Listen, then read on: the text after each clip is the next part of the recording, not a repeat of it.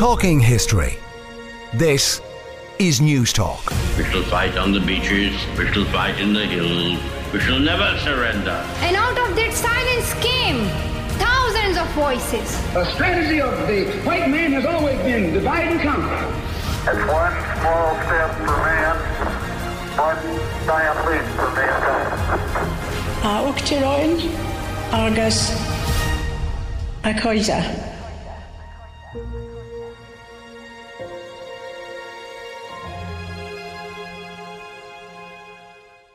Good evening and welcome. We're talking history on News Talk 106 to 108 with me, Patrick Geoghegan.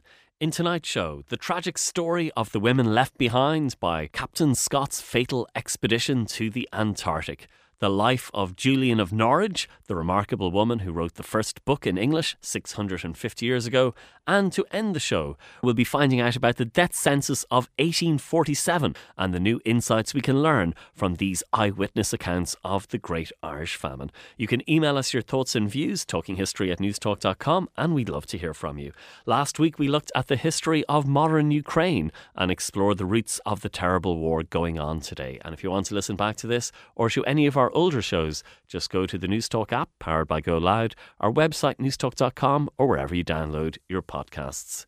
We begin tonight's show with the untold history of Scott's fatal Antarctic expedition through the eyes of the women they left behind. And just to note that the Maritime History Weekend is taking place in Sligo this October and we'll be exploring uh, some of the themes around both this expedition and many others. The men who died on Captain Scott's polar party became heroes of their age, having furthered the reputation of the British Empire by reaching the South Pole. But they were also husbands, fathers, sons, and brothers. And a new book tells the story of the race for the South Pole, told through the perspective of the women whose lives would be forever changed by it. Five women who offer a window into a lost age and a revealing insight into the thoughts and feelings of the five explorers. The book is called Snow Widows The Untold History of Scott's Fatal Antarctic Expedition Through the Eyes of the Women They Left Behind. It's published in hardback by William Collins, and I'm delighted to welcome the author Katherine To the show tonight. Katherine, you're very welcome. Hello. Thank you very much for having me. Can you remind our listeners about just how significant this expedition was and how it captured the imagination, especially of people in Britain, uh, because this was, of course, the great age of explorers? It was, exactly. Um, I suppose that its significance was um, that the Americans, uh, there were two claimants for the North Pole so uh, it was the time that the sun didn't set on the British Empire, and so uh, the Royal Geographical Society was determined to uh, put a Brit on the South Pole, basically to try to get there first. They didn't manage, but that was that was the sort of significance. And as to the sort of impact of it, um, perhaps we can come to that. But um, in 1913, in February, when the news came back, it was an international news story of bigger proportions than the sinking of the Titanic. The news flashed around the whole world. It was in 700 newspapers the day after um, the news came back, um, which was, of course, a year after the men had died, because at that point, with uh, telegrams and very um, early forms of communication, including carrier pigeons and that sort of thing, um, they couldn't get the news back from the Antarctic for a year. And it's a brilliant idea to tell the story of the exhibition, not through the men who, who died, but through the women who were left behind and who had a, a range of different life experiences afterwards. Well, absolutely, because they came from different parts of society. Um, so at that time, there were very rigid class uh, structure. And so, for example, Captain Oates was a paying guest uh, he was the equivalent of a millionaire now today, and he paid a penny to be the equivalent of a sort of midshipman on this expedition. He was actually army, and it was predominantly a Royal Naval expedition. So he was extremely rich, and um, one of the other men was the top of the uh, ratings class of the uh, Royal Navy. So Taff Evans um, had a very modest background, and so for him this was going to translate into a pension and um, financial security. Captain Oates didn't need that. So this it reflects in their respective uh, wives or mothers. So Captain Oates's mother was extremely rich. They owned effectively a village in Essex. She had a set of servants there in London at her house in London, and she kept on his servants in India because he was serving with the Enniskillen Guards in India. So she was organising all those people, as well as the village school and a lot of the village farms. But interestingly, she was anti suffrage at this extraordinary kind of time where the suffragette movement was gaining momentum. She was anti suffrage, even though she was managing hundreds of people. Um, and then on the other end of the scale, Lois Evans, um, when Captain Scott asked the men to forego their second year salary in order for them to be able to stay a second year in the Antarctic to be able to get to the South Pole, um, we think that probably Taff gave up his uh, salary, which meant that Lois, who had three children, was destitute effectively. And I think the story of Lois Evans was the one that struck me the, the most because there was a huge class element in the way the story of her husband Taff was was was told in the media and that he was blamed in some accounts because really because of his background. Yes, yes, absolutely. It, it was the most extraordinary situation. So, really, ironically and sadly, this started with Taff's mother, Sarah Evans, who was approached very shortly after the news had broken um, when they said that Taff Evans was the first to die. And when they found Scott's diary, it said that uh, Taff had lost his reason. Actually, the reason that he'd done that is because he had a head injury. He'd fallen into a crevasse he also had an infected cut on his hand, possibly septicemia, maybe scurvy on top of all that. So he was an extremely bright uh, person. Captain Scott, at one other uh, point earlier in the expedition, said he is an remarkable headpiece, referring to his brain. He was really, really bright, but because of these injuries, he became debilitated and became, as Scott said, a dangerous burden to them all. So when Sarah Evans uh, heard that this had been published because Scott's diaries were found on his frozen body and then brought back and published, she said uh, perhaps it would have been better if they'd left him behind. Perhaps they would have survived if they'd left him behind, which is an extraordinary thing to have said about your son. But anyway, as a result of this, uh, the Evans family were very badly bullied for a long time because um, he was considered to be responsible for the tragedy. And Lois Evans had a very harsh life and uh, had to deal with problems of poverty and as well as all of that media scrutiny and criticism. Absolutely. And when the news came back, so um, sort of around the 11th to the 13th of February 1913, um, there was a huge outpouring of um, public donations to a fund which was called the Mansion House Fund, and it raised thousands and thousands of pounds, millions in today's money.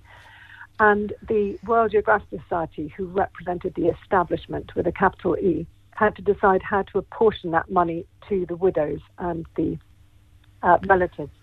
And they decided on an amount to give Kathleen, who is Captain Scott's wife, and the amount for Peter, later Sir Peter Scott, her son, and uh, the amount that they gave to Taff's family, so Lois Evans and those three children, was less than they gave to Peter. So she had to try and uh, bring those three children up on that money. Actually, at one point, they offered to take their oldest child off her hands and put him into an orphanage. That was considered to be a very generous patriarchal gesture at the time, but uh, Lois refused. Um, and so, yes, she uh, made a living by um, scraping for cockles on a beach in the uh, Oxwich Bay, which is near the Gower Peninsula. So when the news came back, um, she, her cousin, had taken her and her youngest child, Ralph, down to the sands at low tide to scrape for cockles, which they then put in jars and sold in Swansea for money. Um, but when he he came back before the tide had come up, and uh, Lois said, "Why why have you come before you know before the tide's up?" And he had a telegram in his hand, and um, the telegram was actually from her brother in who was a Royal Navy uh, ratings as well, and it said, uh, "Terrible news. Try to bear up. Uh, best wishes, Stan, who is her brother." But she had no idea what had happened. So then uh, Will Tucker, her cousin took her back on the ox cart back up to her parents' house in Gower, and there the uh, reporter from the Cambrian News um, came to her door, and uh, she said, "I've got a telegram, but I, I don't know why you're here. What's happened?" And so the Cambrian News reporter had to tell her that her husband had died and, and how it had happened. And as he was telling her, a man was setting up a tripod with a camera on it. And so at the moment she was told there's a image of it. Uh, and so that image was then used in the press. So she had an extraordinarily difficult time. She really did, but she was amazing. Oriana Wilson, her story really uh, stood out as well. She was married to the to Dr. Edward Wilson, the ship's uh, the, the, expedition's doctor, but she was a fascinating figure in her own right. Uh, had this scientific mind and had a very distinguished career after the expedition. She absolutely did, and this is the most extraordinary thing because uh, my aunt in Alice Springs is very um, into birds, and she found the reference to the bats that Oriana collected actually in uh, Darwin in Australia, in a place that no white woman had ever been. Um, and those bats she sent back to the Natural History Museum, and they were named Oriana Miniopterus, so they were named after her. And I found all these species in the Natural History Museum that she had collected, so nobody knew that she had become a collector for the Natural History Museum. She was also given a CBE for her work for the New Zealand soldiers during uh, the First World War. So she was an incredible lady. She started by being her husband's sort of scientific assistant um, in Fort Augustus, where they were studying why the equivalent of bird flu now, actually, why the grouse were being decimated by disease, and they try, were trying to get to the bottom of the disease. So that's where she started being a scientist. But after her husband's death, she became a scientist in her own right. But that these women were so invisible before; nobody knew what they had done. So it's been quite a journey trying to trying to find it out. But yes, she's fascinating. I've written another book on her, just on her, called Women with Iceberg Eyes um, which is how I found the all five women, um, which is a, a, bigger story, a broader story, which tells this, you know, a kind of more, um, I don't know, a more nuanced version of, of the whole thing. Because some of the people were very pro Scott at the end. For example, Oriana Wilson. Some of them were very anti Scott. So uh, Caroline Oates, Captain Oates's mother, pointed at the statue of Scott um, much later in the 1930s and said, That man killed my son. A tragic thing, but that's how she felt. So, generally, these books about Scott and Shackleton divide into pro and anti, but in this case, the five women behind that famous picture of the five men standing at the South Pole, you know, one of the first selfies, and that was developed posthumously after they died. They found a camera and they developed that film.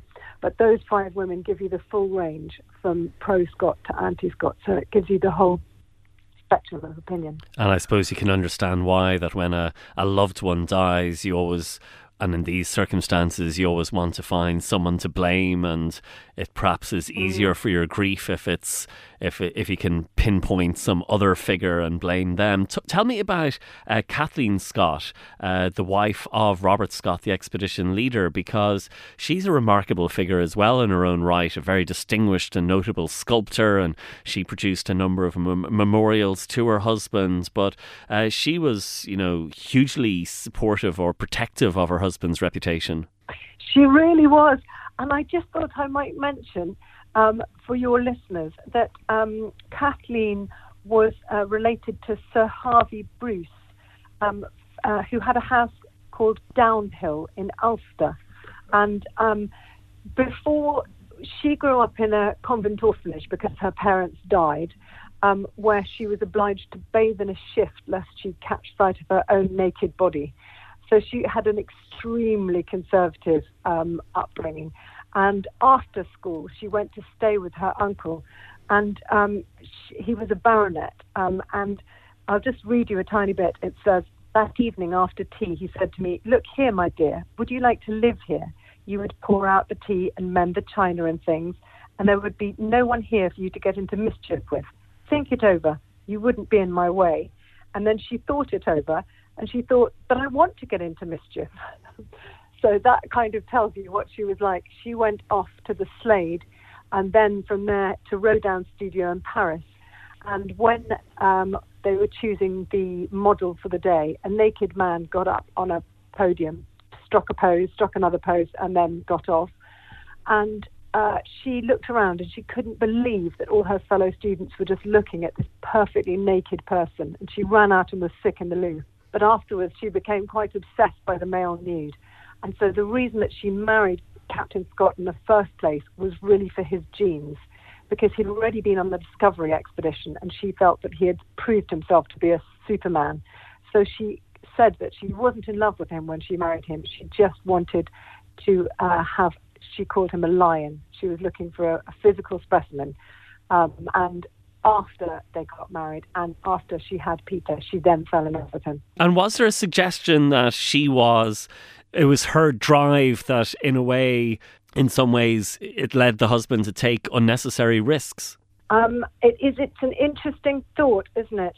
She um, gave Scott some letters to open um, when he was in the Antarctic, because obviously they couldn't communicate. But she gave him some post-dated letters um, to open, and in one of those letters, she told him uh, to risk his life if he thought that it was worth it, and not to worry about her and Peter because they could do without him.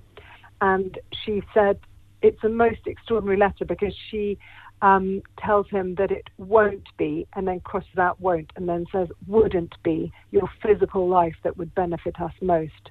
You know, the implication is it would be his reputation. So she has made his name, as in she has given him a son, so the Scott name is going to continue, and it's now his responsibility to make his rep, his name in his reputation. Um, but yes, it's amazing, isn't it, that she crossed out won't and wrote wouldn't. So it's almost as if she anticipated it. And I would suggest that that was one of the most important driving forces for Scott. The, the other men around him in that famous picture of that selfie at the South Pole didn't know that she had told him that do or die is basically what she told him.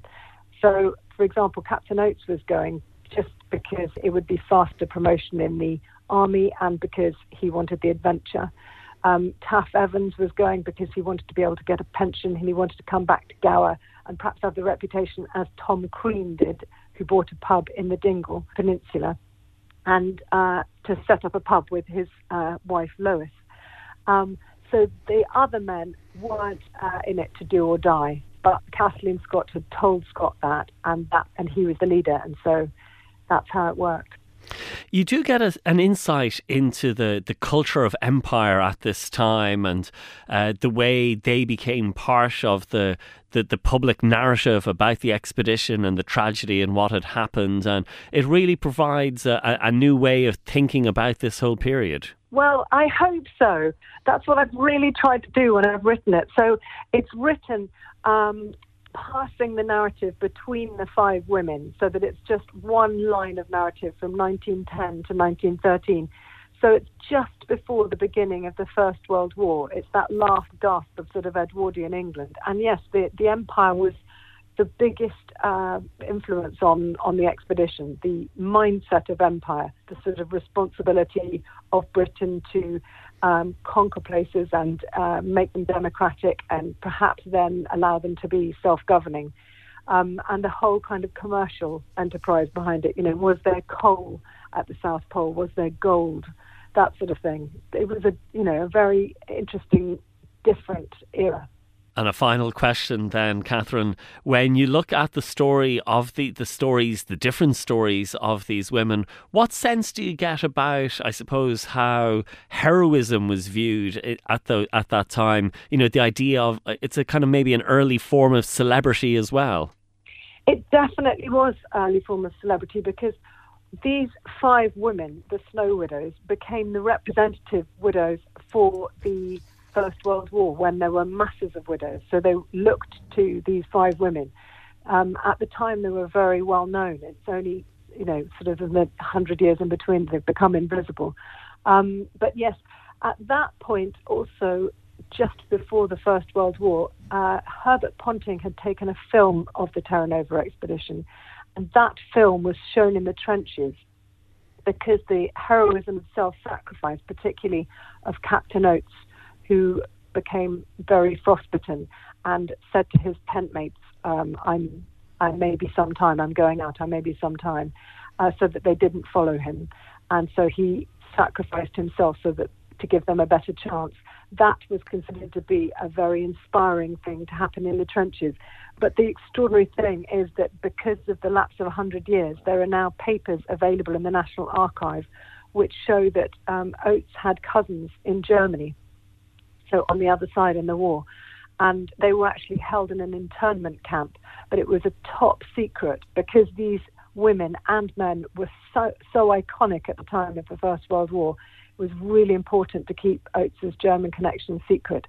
So they are under the title "Trading with the Enemy," or kind, uh, and uh, and they've only just been revealed just before I wrote this book. So nobody knew about that until then. You know, some brilliant finds in the book and some brilliant archival research.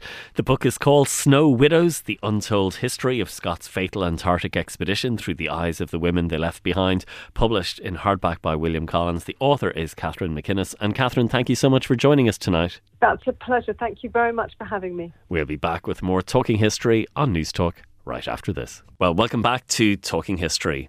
The spring marks the 650th anniversary of the publication of Revelations of Divine Love, a book published by Julian of Norwich, the first known woman to write in English. And a new novel, to be published in April by Hodder and Stoughton, provides a reimagining of Julian's extraordinary life. The book is called I, Julian, and to discuss who Julian of Norwich really was, I'm delighted to be joined by the author, Dr. Claire Gilbert, the director of the Westminster Abbey Institute, whose doctorate was on ecological consciousness, and Julian of Norwich, and she's a visiting fellow at Jesus College, Cambridge. Claire, you're very welcome to the show. Hello, it's lovely to be here. It's a fascinating life and a fascinating time of history. Can you maybe uh, describe this period of history because it's medieval England, there's a plague, and in our post-pandemic world, it's a it's a it's a time that maybe has some resonances for us. It certainly does have resonances. There's the pestilence, as they called it in the 14th century, which came back and back and back during the century. And although our pandemic was in shorter time, you might say, we did have that experience of of the first wave and then the second wave and then the third wave and that awful depression of lockdown again and again and again. And you get the same sense of that in the 14th century. But there was also war and there was there was persecution. Now, in, in the 14th century, it was church persecution. The church was really enormous culturally in the in the life of the of medieval England. But you might um, read across to our time the culture wars, and we talk about cancel culture and people trying to work out a new language and being very angry with each other and polarized opinions. And it's not a million miles from the idea of heresy and excommunicating people because they didn't think the right things or believe in the right way or express their faith in the right way. So there are lots and lots of resonances. So tell us about Julian then. How much do we know about her, uh, when she lived, what she did? Are we even certain that that's exactly her name? We're not certain about anything, Patrick. It's a, it's a, it's really interesting. It, the text itself, beautiful, beautiful text, Revelations of Divine Love the manuscripts we have for that are all late. They're much later than the 14th century, when in the manuscript, in the text itself, the author says, I had these revelations in May 1373. So May 2023 is the 650th anniversary of the visions. Now, in the text, it says, I had these visions in 1373 other people have written, a bit like you have the author page in a, in a book today, other people have written on those manuscripts that it's by Julian of Norwich. Um, but these are uh, later editions and the manuscripts are late. But we also know independently that there was an anchoress, uh, a, a, hermit called Julian, um, who was attached to the Church of St. Julian in Norwich from legacies, because she's mentioned um, as someone whom Margery Kempe met Margery Kempe uh, wrote an account, and her manuscript is contemporary. So there's evidence that there was someone called Julian, Julian of Norwich, who lived uh, mid 14th to early 15th century. Putting those manuscripts together with that person is it's impossible to be absolutely certain. All we have is that she says in the text, she says I'm a woman, and she says in the text I had these visions in 1373. So it's it's surmise, and and in my book I I surmise that it is the case uh, that she did this. So there's a lot about her early life, her experience of the of the of the pestilence, plague, um, her losing her family, um, and then going into an anchor hold um, as, as, an anchoress in her later life, and living until 1417, 1418, I think, because the last the last legacy is 1416. So if if it is the same person, um, she lived a very long time because she says she has her visions when she's 30. That's 1373. Uh, and then the last legacy is in 1416, naming her. 73 or 4 she would have been, which is which is interesting. So these are these are educated guesses, but most scholars do agree that it is the same person.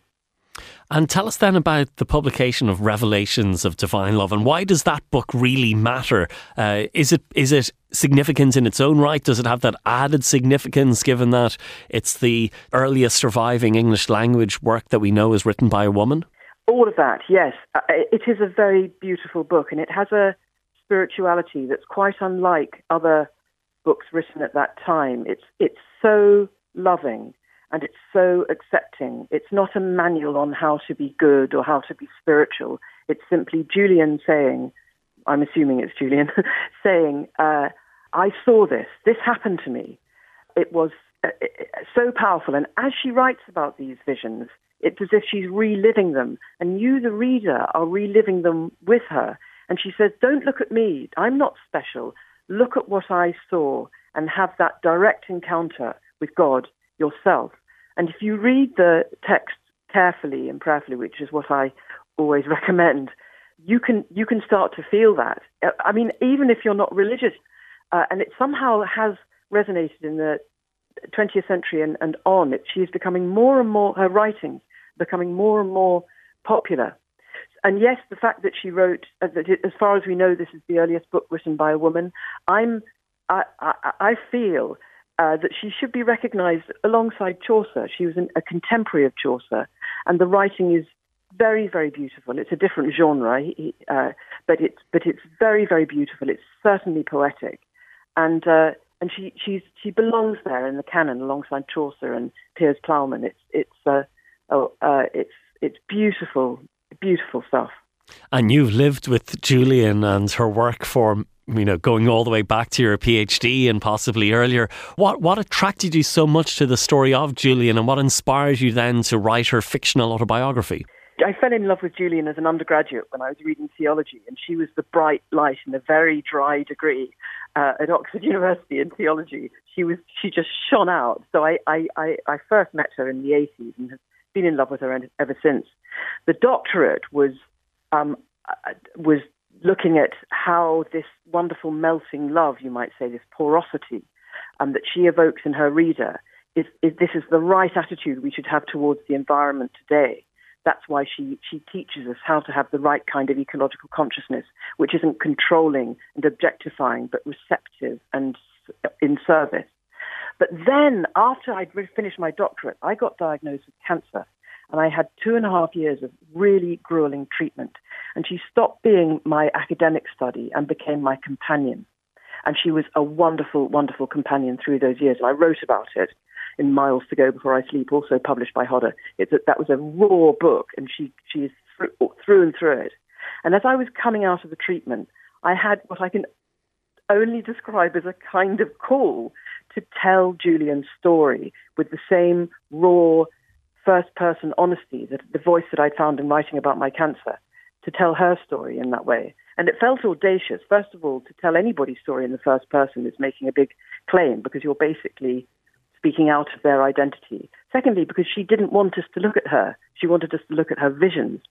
Um, but she, but she, if I can put it like this, she, she let me. She let me write it, and it wrote itself very, very quickly. Although then there's a whole process of editing. But it felt like it's such an important thing to try and do in homage to her, really, to the companion that she'd been to me. And the teacher I feel she is as far as the environment is concerned. And her prayer that all shall be well, that has resonated. It clearly resonated with you. It resonated with people during the pandemic. It's, it's something that uh, does capture the imagination of people. It really does. And it's important to say that her all shall be well as indeed our all shall be well now post pandemic or having gone through the pandemic and all the other troubles that we're facing, things are not easy now for, for everybody. Uh, it, the all shall be well comes out of walking towards the challenge and the pain and the and the and, and, and everything that's being asked of you, the trial of the difficult things in your life. This is what I found with the cancer. You see, you walk towards it. You don't try and suppress it or push it away or ignore it. You walk towards it, and that's what she did. You walk towards it, and by walking towards it and receiving it porously and receptively, uh, you you move through it, and you find there is comfort, but it's real comfort. There's nothing motherhood and apple pie about this. It's it's it's it's it's a hard one. All shall be well. And T.S. Eliot, who really is responsible for our rediscovery of Julian in the 20th century, he cites this phrase, all shall be well, in the four quartets. Um, his, his receiving of Julian's spirituality was as he was looking at the rise of Nazi Germany. And similarly, these very, very challenging times, you don't just say, oh, it'll all be all right in the end. You really receive and accept what's happening uh, and respond to it. And then you discover uh, all shall be well.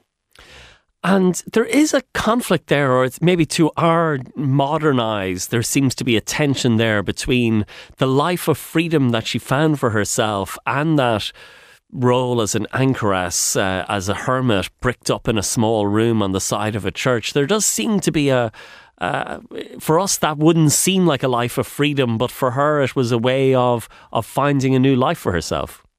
That's right. Yes, I mean, we have to imagine ourselves into that world and the options that were available to women, I'm bound to say.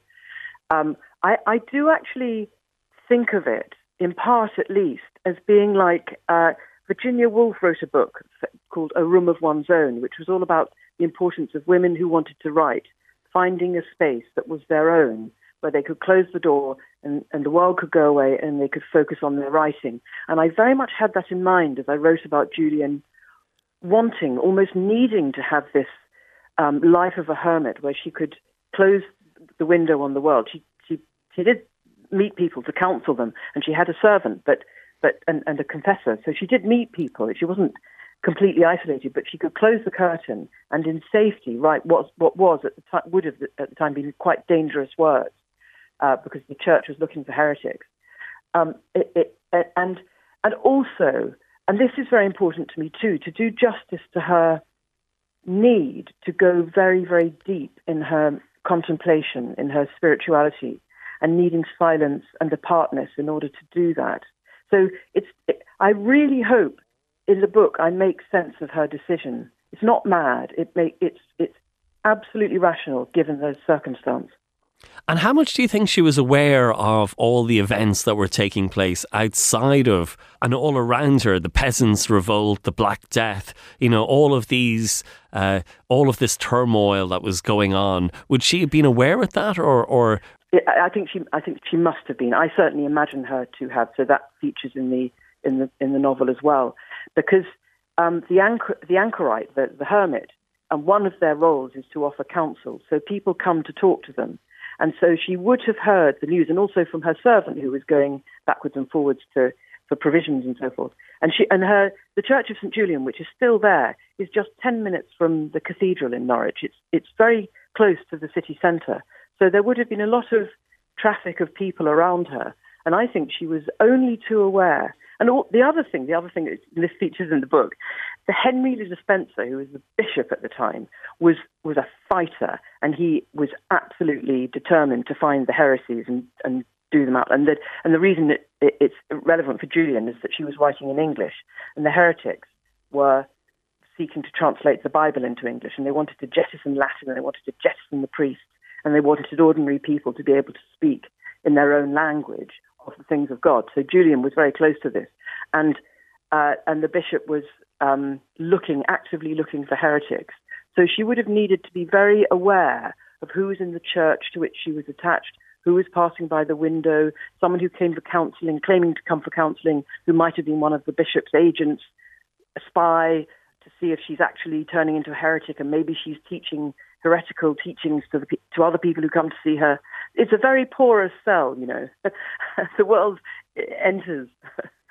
And given that she had a servant and was able to read and write and was respected in the community, was there any social pressure on her to, to do other things? And was there any kind of tension there in terms of the life she wanted to lead for herself? Yes, I, I again, it's it's it's imagining, but but a, but a realistic imagining. But uh, yes, so people did want to come and see her, and so I have the servant. Oh, there are two servants, Alison and Sarah, um, ha- playing some part in ensuring that she does have space and time to herself uh, for prayer and also writing, um, so that she's not. So, so there's just the time in the day when, when like having a, an MP surgery or something, you know, people can come and come and speak to her. Um, but it does seem that they came from far and wide because this account by Margery Kempe talks about her fame and how she's advised to come and visit her and talk to her. So we can imagine that she was in demand and it would have been a pressure.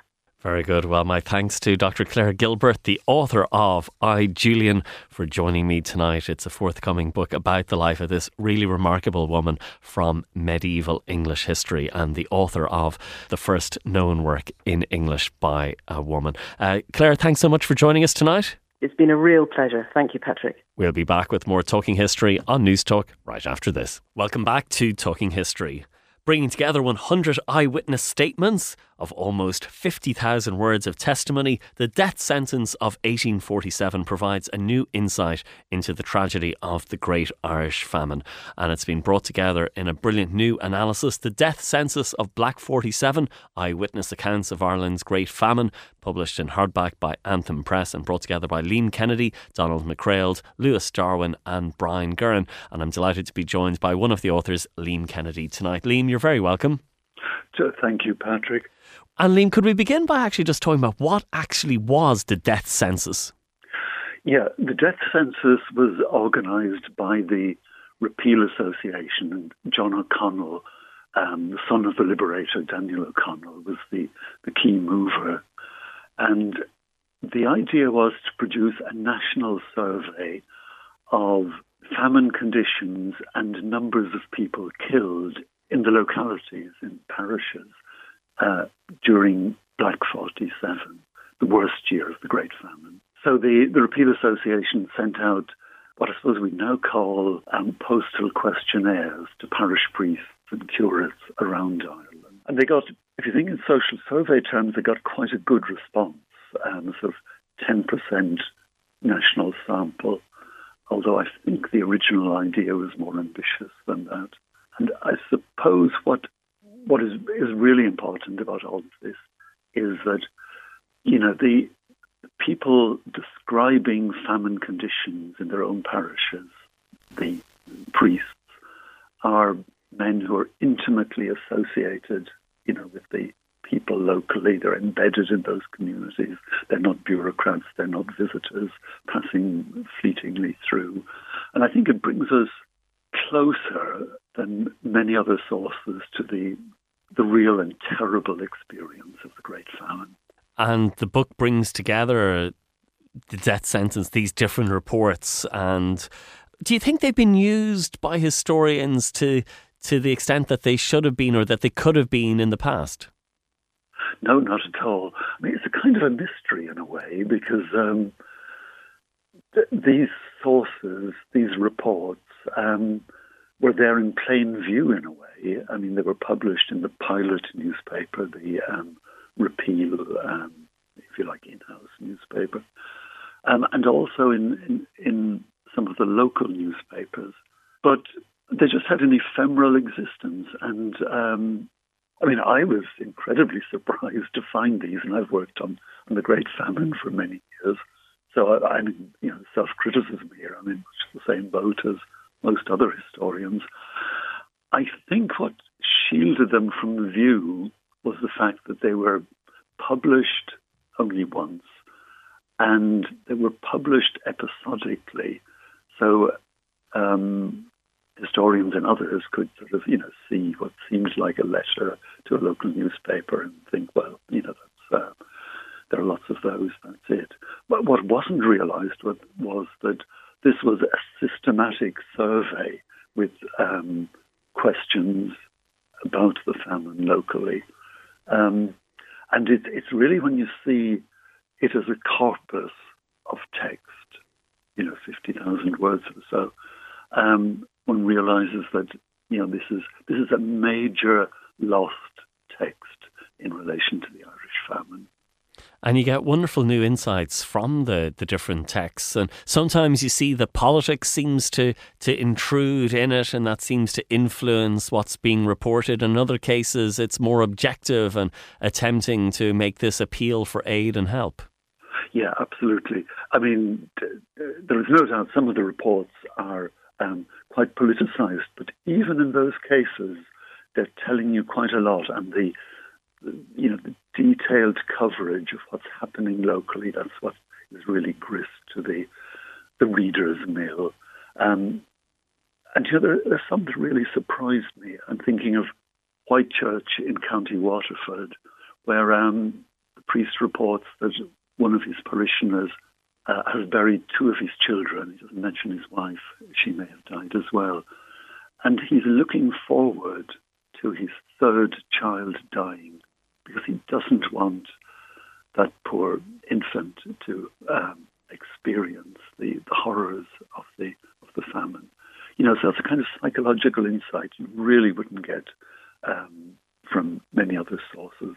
There's another one um, where clearly the the man in question um, has sunk into deep depression, takes arsenic, uh, and then you know in a, um, a mad state of mind um, slits his wife's throat. Um, no, I, there aren't that many instances of those kinds of, um, I suppose, examples of intra-family violence, but you know we do, we do know from other famines as well. that that's almost inevitable. And Patrick, if I could add one other thing, and I'm just thinking of the, war in Ukraine at the moment, um, and what that does to war correspondence. You know, the psychological effects on reporters. Well, you also get from the death census real insights into the the psychological impact of seeing, you know, parishioners suffering and dying all around them, the, the, the impact that had on priests. And if I could take a slightly lateral turn, but if you remember John B. Keane's great play, The Field, which became a Hollywood film, and um, remember the, the dominating character of the Bull McCabe, whose land avarice is a, is a key theme. But at one point, he berates the local parish priest and says, no priest died during the Great Famine. Well, you know, it's quite clear that that is not the case, and it is also the case that um, the priests reporting, you know, writing these death census reports, to some extent unfolding their own emotions, and that's um, is a really valuable set of insights, I think. You mentioned Ukraine. You know, we're also thinking about the terrible tragedies in Turkey and Syria, and there are certain resonances here when you look at uh, the catastrophe and the way uh, people tried to respond. Yes, absolutely. Uh, uh none of us can escape the shadow of um, famine in Africa and parts of the Middle East and the tragedy in Turkey and Syria at the moment, as you say. And yeah, the, the real parallels in terms of thinking there. I mean, clearly, in the in that instance, we're talking about a natural disaster, earthquake. In the Irish case, in the 1840s, we're talking about another natural disaster, which is, you know, a previously unknown disease just wiping out the the main food of the people, the potatoes. And that might also, I mean, it's interesting in Turkey in particular at the moment, there is um, degrees of, um, I suppose, political opposition, um, political anger is a better way of putting it, towards the authorities who hadn't planned sufficiently to contain the crisis. And um, yeah, the same point has been made made by John Mitchel, for instance, um, the young Irelander, uh, in relation to the famine. You know that um, well-known phrase: "The Almighty sent the potato blight, but the English created the famine." Now, you know, gross exaggeration there, but it, yeah, strong parallel with some of the anger we see currently in in, in Turkey in relation to the somewhat ineffectual efforts of the um, political administration in handling the crisis, a natural crisis and a political crisis woven together. And even though there had been other famines during the 19th century and indeed after this one, was it the length of this that made it uh, so disastrous and that it had such a terrible impact, or what was the? Why did this become the the, great terrible famine? The length of time is absolutely crucial. I mean, it's in terms of European uh, 19th century history. There's nothing to compare with the duration of the Irish famine, four to five years, up to five years in some parts of the west of Ireland. That was absolutely unprecedented. And yeah, it's, it's worth making the point that even though many of us would would say that Ireland was overpopulated relative to its resources on the eve of the famine in 1845, nonetheless, Irish society managed to handle the first year of um, potato failure quite well. Probably very, very few famine related deaths um, before the early summer of 1846. So it's that repeated crisis over and over again 46, 47. I mean, the blight is absent in 47, but the acreage of potatoes sown is, is very small. It returns in 48, 49, and 50 in some, part, some parts of Ireland as well. It's almost, it's not quite, but it's almost a unique famine in terms of its duration. And that's what really produces that massive mortality, something like you know one million dead, and perhaps a million, a little bit more, emigrating out of Ireland um, during the famine. Another way of putting it is, it's not only a searing episode. I think it's the the greatest catastrophe we have to deal with in terms of uh, modern Irish history. And it definitely does seem to become the defining moment for the, the emerging Irish nation, or it, it, it defined it so much in terms of those who those who survived and also those who, who left to go to other shores, especially to North America, who became hugely important, you know, in terms of the, the nationalist cause a- afterwards. Yeah, I mean the, the diasporic consequences of the um, the Great Famine are huge. As you say, that North American diaspora, which played such an important part in subsequent um, political developments. You know, if you think of the the land war, uh, American help is hugely important. Um, even the 1916 Rising, and of course during the the whole revolutionary period. However, because I've worked on the Great Famine for many years, the danger of assuming it's become the defining feature of Irish identity almost. And um, I, and you know, there's huge numbers of books and articles on the, the famine in the last 20 years or so. But I still think it's not as important as 1916 and the revolutionary decade uh, in terms of shaping a sense of Irish identity. At the end of the day, the you know, the rattle of guns and rifles somehow seems to resonate more, not just in Irish society, but you think of Canada, um, Vimy Ridge, the slaughter on Vimy Ridge and the, during the Great War, Australia, New Zealand, you know, the Dardanelles and the Great War more generally is again the defining feature the, the Great Famine has risen to a higher point in terms of Irish national consciousness, but it, it doesn't displace, you know, those other revolutionary events. Okay, well, my thanks to Professor Liam Kennedy for joining me tonight to talk about the death census of Black 47, which provides eyewitness accounts of Ireland's Great Famine. It's published in hardback by Anthem Press. The authors are Liam Kennedy, Donald MacRaild, Lewis Darwen, and Brian Gurrin. Thanks a million, Liam. Great to talk to you, Patrick. And that does bring us to the end of another edition of Talking History. My thanks to my producer, Mairead O'Sullivan, Shannon Murphy on research, and Peter Malloy on sound. We've got more debate and discussion next week, so hope you can join us then. We've been talking history. Good night.